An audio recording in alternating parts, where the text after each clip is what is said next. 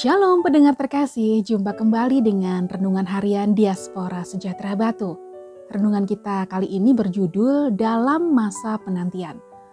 Bacaannya dari 2 Petrus pasal 3 ayat 14 sampai 16. Sebab itu saudara-saudaraku yang kekasih, sambil menantikan semuanya ini, kamu harus berusaha supaya kamu kedapatan tak bercacat dan tak bernoda di hadapannya dalam perdamaian dengan dia Anggaplah kesabaran Tuhan kita sebagai kesempatan bagimu untuk beroleh selamat. Seperti juga Paulus, saudara kita yang kekasih, telah menulis kepadamu menurut hikmat yang dikaruniakan kepadanya. Hal itu dibuatnya dalam semua suratnya, apabila ia berbicara tentang perkara-perkara ini. Dalam surat-suratnya itu, ada hal-hal yang sukar difahami, sehingga orang-orang yang tidak memahaminya dan yang tidak teguh imannya memutarbalikannya menjadi kebinasaan mereka sendiri sama seperti yang juga mereka buat dengan tulisan-tulisan yang lain.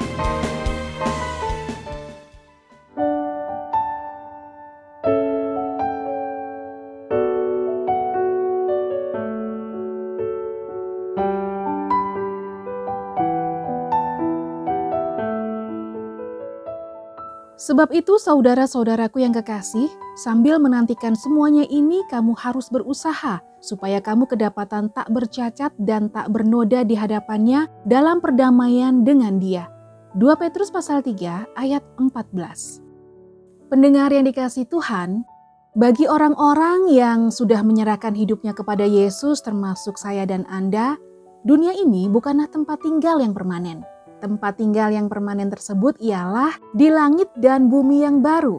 Tetapi selama kita sebagai orang percaya masih mengenakan tubuh jasmani, maka kita saat ini sedang dalam masa penantian.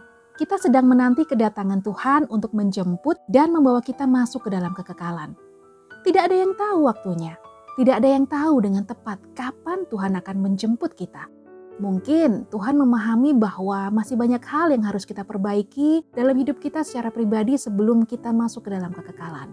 Oleh karena itu, setiap orang percaya, saya dan Anda yang telah menerima janjinya, hendaklah tetap setia dalam menantikan janji tersebut. Jangan lengah dan jangan tertipu dengan gemerlapnya dunia, dengan segala isinya yang akan membuat orang percaya jauh dari Allah. Ingatlah bahwa selama orang percaya masih mengenakan tubuh jasmani ini, berarti bagi kita tidak ada kata untuk berhenti belajar melakukan kehendak Allah.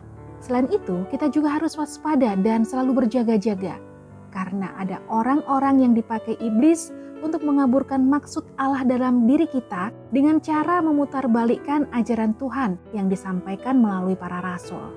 Orang-orang yang dipakai iblis ini mengajarkan ajaran-ajaran yang sesat, yang membuat manusia merasa dirinya berjalan dalam kebenaran, tetapi sebenarnya sedang menjauh dari Allah dan bahkan mereka menghujat Allah. Oleh karena itu, dalam masa penantian untuk masuk dalam langit dan bumi yang baru, ada hal-hal yang harus kita lakukan. Yang pertama, kita harus selalu waspada dan selalu berjaga-jaga, supaya kita tidak terjerumus ataupun tergiur ke dalam ajaran mereka. Dan yang kedua, kita harus selalu siap sedia jika Tuhan sewaktu-waktu menjemput dan membawa kita masuk ke dalam kekekalan. Aku menantikan keselamatan daripadamu ya Tuhan, dan aku melakukan perintah-perintahmu. Mazmur 119 ayat 166. Tuhan Yesus memberkati.